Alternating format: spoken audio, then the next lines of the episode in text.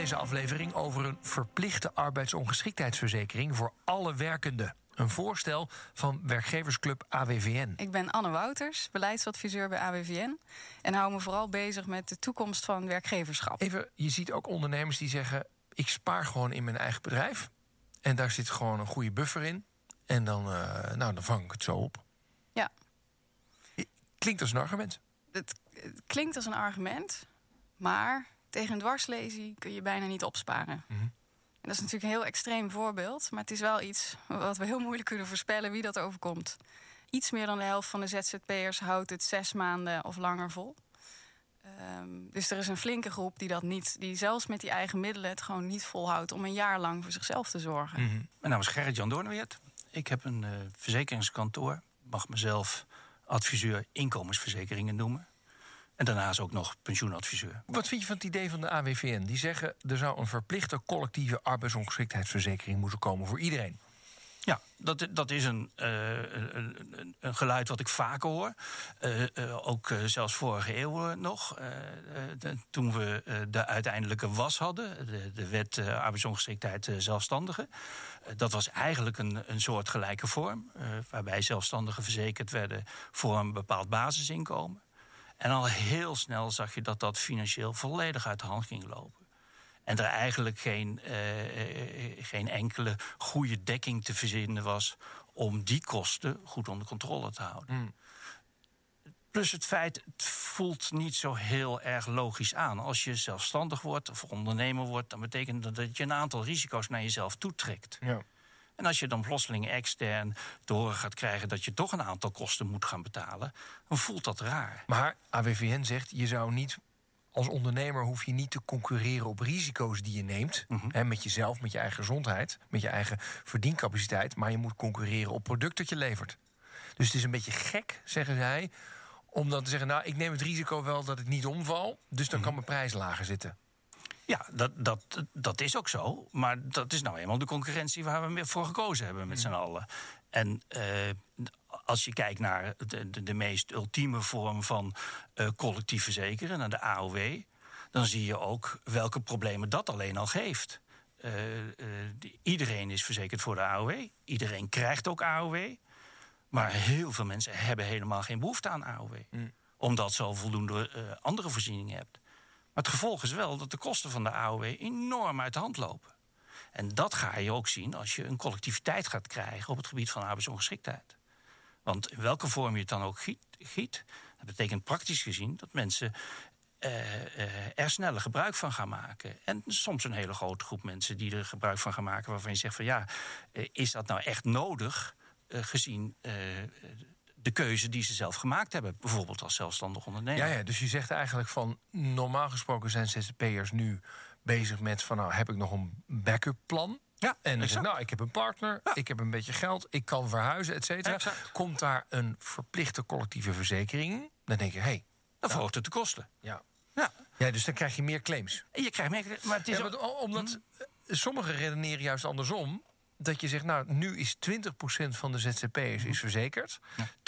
80% dus niet. Als die allemaal verplicht in die verzekeringen gaan zitten... wordt de pool van mensen veel groter. Ja.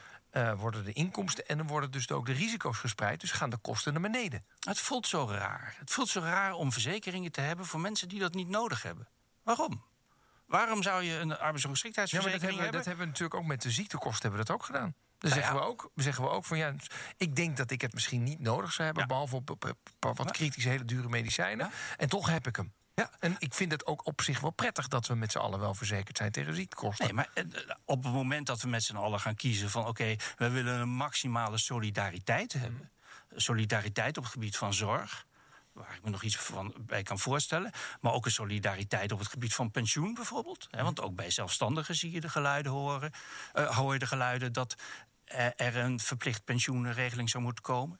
Maar je gaat dus regelingen maken, heel veel regelingen, die in heel veel gevallen individueel waarschijnlijk helemaal niet nodig zijn. Hoe heb je het zelf eigenlijk geregeld, jouw arbeidsongeschiktheidsverzekering? Een, een gewone arbeidsongeschiktheidsverzekering. Ja. Dat betekent eh, met een bepaalde wachttijd en een bepaalde einddatum. Dus, eh, en nou, eh, uitgangspunt voor een arbeidsongeschiktheidsverzekering eh, is dat ik bij mezelf heb bedacht wat gebeurt er als ik morgen geen inkomsten meer heb? Mhm. En dan ga je tellen. Ja. Dat is eigenlijk de, voor, een ZZP'er of voor een DGA is dat de beste vorm. Eh, En dan ga je tellen van hoeveel heb ik eigenlijk nodig. Ja, je ligt thuis, je ligt Ja. op je rug. eh, eh, je kunt niet meer bewegen en er komen geen inkomsten meer binnen. Mhm. Wat gebeurt er dan? Denken niet heel veel ondernemers te snel dat ze die last van die arbeidsongeschiktheid wel zelf kunnen betalen? Eh, Ja, daar denken ze te lichtvaardig over. En daar heb ik ook een lichte eh, irritatie over dat ze daar te licht. Vandaar ook dat ik net begon van. eh, Een ondernemer die voor zichzelf eh, gaat beginnen, zal even die vraag moeten stellen aan zichzelf: van wat gebeurt er als ik ziek word en wat gebeurt er als ik ziek blijf? Als je dat niet doet en hij neemt daar niet de juiste eh, eh, beslissingen in of de juiste voorzieningen voor, ja, dan betekent dat hij echt een probleem heeft. Dat betekent dat hij uiteindelijk in de bijstand terechtkomt. Jij zegt met zelfstandigen moet je nadenken over wat je nou precies wil verzekeren. Ik ben tijdelijk ziek, eh, eh, een paar weken, Ja. een paar maanden. Of ik heb een dwarslesie en kan echt helemaal niks meer. Ja, exact. Waarom is het zo belangrijk om die indeling te maken? Nou, omdat dat ook de keuze is van wat ga je verzekeren. Allereerst is, is de wachttijd belangrijk. Eh, kan ik, heb ik voldoende reserves om gedurende bijvoorbeeld eh, drie maanden hetzelfde uit te zingen? En dat betekent dat je als je, als je dan zegt van na drie maanden ga ik in de problemen komen financieel thuis, dan betekent dat dat je moet gaan zoeken naar een vorm waarbij er een alternatief inkomen komt. En een alternatief inkomen, dat kan echt van alles zijn. Dat kan eh, kennissen zijn die je helpen. Dat kan een broodfonds zijn die je helpt. Eh, of een gewone polis bij een verzekeringsmaatschappij. Dus er zijn heel veel variaties daarin... waarin je voor jezelf thuis kunt bedenken... van hoe kan ik dat dan oplossen. Ja. En die tweede is eh, echt arbeidsongeschikt. Is dat veel moeilijker dan in te schatten en te verzekeren? Want dat is gewoon, nou, ik ben 43. Ik moet tot mijn 67ste door, Ja. zeggen ze dan heel Ja. Ik moet. Je mag, Ik, ja. ik mag tot oké. mijn 67ste door. Of hopelijk wel wat langer. Ehm, dus dat is nog 25 jaar die dan overbrugd moet worden. Dat is natuurlijk bijna niet te overzien hoeveel dat is. Nee, dat, maar ook daarin toch weer gewoon even nadenken van wat gebeurt er als ik... eh, Want je wordt eerst ziek en soms weet je niet altijd van tevoren hoe lang dat gaat duren. Het kan best wezen dat het een hele lange periode gaat, eh, gaat worden. En Dat kan levenslang zijn, dat je levenslang niet meer kunt werken. Maar het kan ook wezen dat je gedurende zeven of acht jaar gewoon niet meer kunt werken. En dan betekent het dat gedurende die tijd het wel handig is dat er een inkomstenstroom extern is. Die ervoor zorgt Ja. dat je kunt blijven wonen, kunt blijven leven. Aan de ene kant hoor ik je zeggen, je moet ze niet dingen opdringen. Want A, daar gaan ze er misschien wel meer gebruik van maken. En B, je gaat het aanbieden aan mensen die het niet nodig hebben. Maar ik hoor jou ook zeggen, mensen realiseren zich eigenlijk helemaal niet... hoe groot het financiële risico is dat ze lopen. Ja, op het moment dat ze die vraag aan zichzelf gaat stellen: wat gebeurt er? Als ik ziek word en ziek blijf, dan ga je plotseling zien dat ze wakker worden. Ja, Want dan betekent dat ze plotseling gaan nadenken van... wacht even, wow, ik heb nog een aantal verantwoordelijkheden om me heen. Namelijk eh, eh, een familie. En dat betekent dat je dus eh, daar een oplossing voor moet vinden. ja. Maar zou dan toch niet die verplichtheid een oplossing kunnen zijn? Omdat mensen nou eenmaal heel graag een kop in het zand steken... voor dingen die ze liever niet zien aankomen. We hebben het geregeld op dat moment. Want we hebben een participatiewet.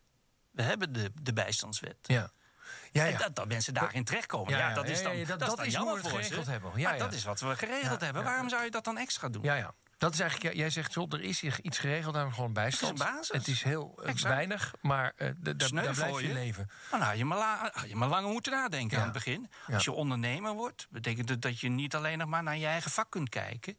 Maar je zal ook aan de andere kant moeten gaan kijken van... heb ik mijn verzekeringen op orde? En heb ik die verzekeringen wel nodig? En welke voorzieningen heb ik nodig? En et cetera. En, en hoe zit het juridisch in elkaar? En dat soort zaken. En dat is wel de verantwoordelijkheid van iemand die zelfstandig wordt. Als je die fase overslaat en er eh, eh, eh, en je gaat een probleem krijgen, ja, dan betekent het dat je uiteindelijk echt diep in de, in de, in, in de ellende terecht kunt komen. Het, het argument dat heel veel ondernemers zeggen, het is zo duur. Als je een beetje doorsneedt, ben je zo al een paar duizend euro per jaar ben je kwijt. Het is gewoon hartstikke duur. Ja, klopt. Maar eh, eh, allereerst denk ik dat als je ondernemer wordt, dat je een x hoeveelheid omzet in ieder geval moet gaan maken. Je ziet natuurlijk dat toch heel veel uh, ZZP'ers aan de, aan de onderkant van de, van de inkomstenschaal uh, zitten. Ja, dat is dan het eerste wat, waar je aan moet gaan werken. Je zal voldoende inkomsten moeten hebben om dat soort uitgaven wel te kunnen rechtvaardigen. En, uh, en als je kijkt naar een gewone grafisch ontwerper, die, die een normale ZZP met een fatsoenlijke, fatsoenlijke omzet. En die moet dan 2000 euro, zeg maar 150, 200 euro per maand fiscaal aftrekbaar betalen voor een arbeidsongeschiktheidsverzekering dat, dat moet toch wel te doen zijn vaak. Dus jij zegt eigenlijk, je moet het niet verplicht stellen, maar je moet het wel doen. Ja, het, ik zou willen dat de verenigingen die zich met de verplichtstelling bezighouden, vooral heel erg actief zijn met het onder ogen brengen van de problemen die ondernemers hebben en waar ze over na moeten denken. Ja. En dat is natuurlijk wel een beetje zorgelijk in Nederland, uh, dat je ziet dat het hele financiële onderwijs wat dat betreft nooit echt heel goed van de grond af is gekomen. Kortom, zorg dat je weet hoe je er financieel voor staat, ook als je inkomen wegvalt. Nou, wat in ieder geval niet wegvalt, is werkverkenners. Tenminste, volgende week zijn we er gewoon weer. En ondertussen kun je ons vinden op LinkedIn, op bnr.nl/slash werkverkenners, op Spotify en natuurlijk de BNR-app. Tot de volgende keer. BNR Werkverkenners wordt mede mogelijk gemaakt door BrainNet. BrainNet voor zorgeloos en professioneel personeel inhuren.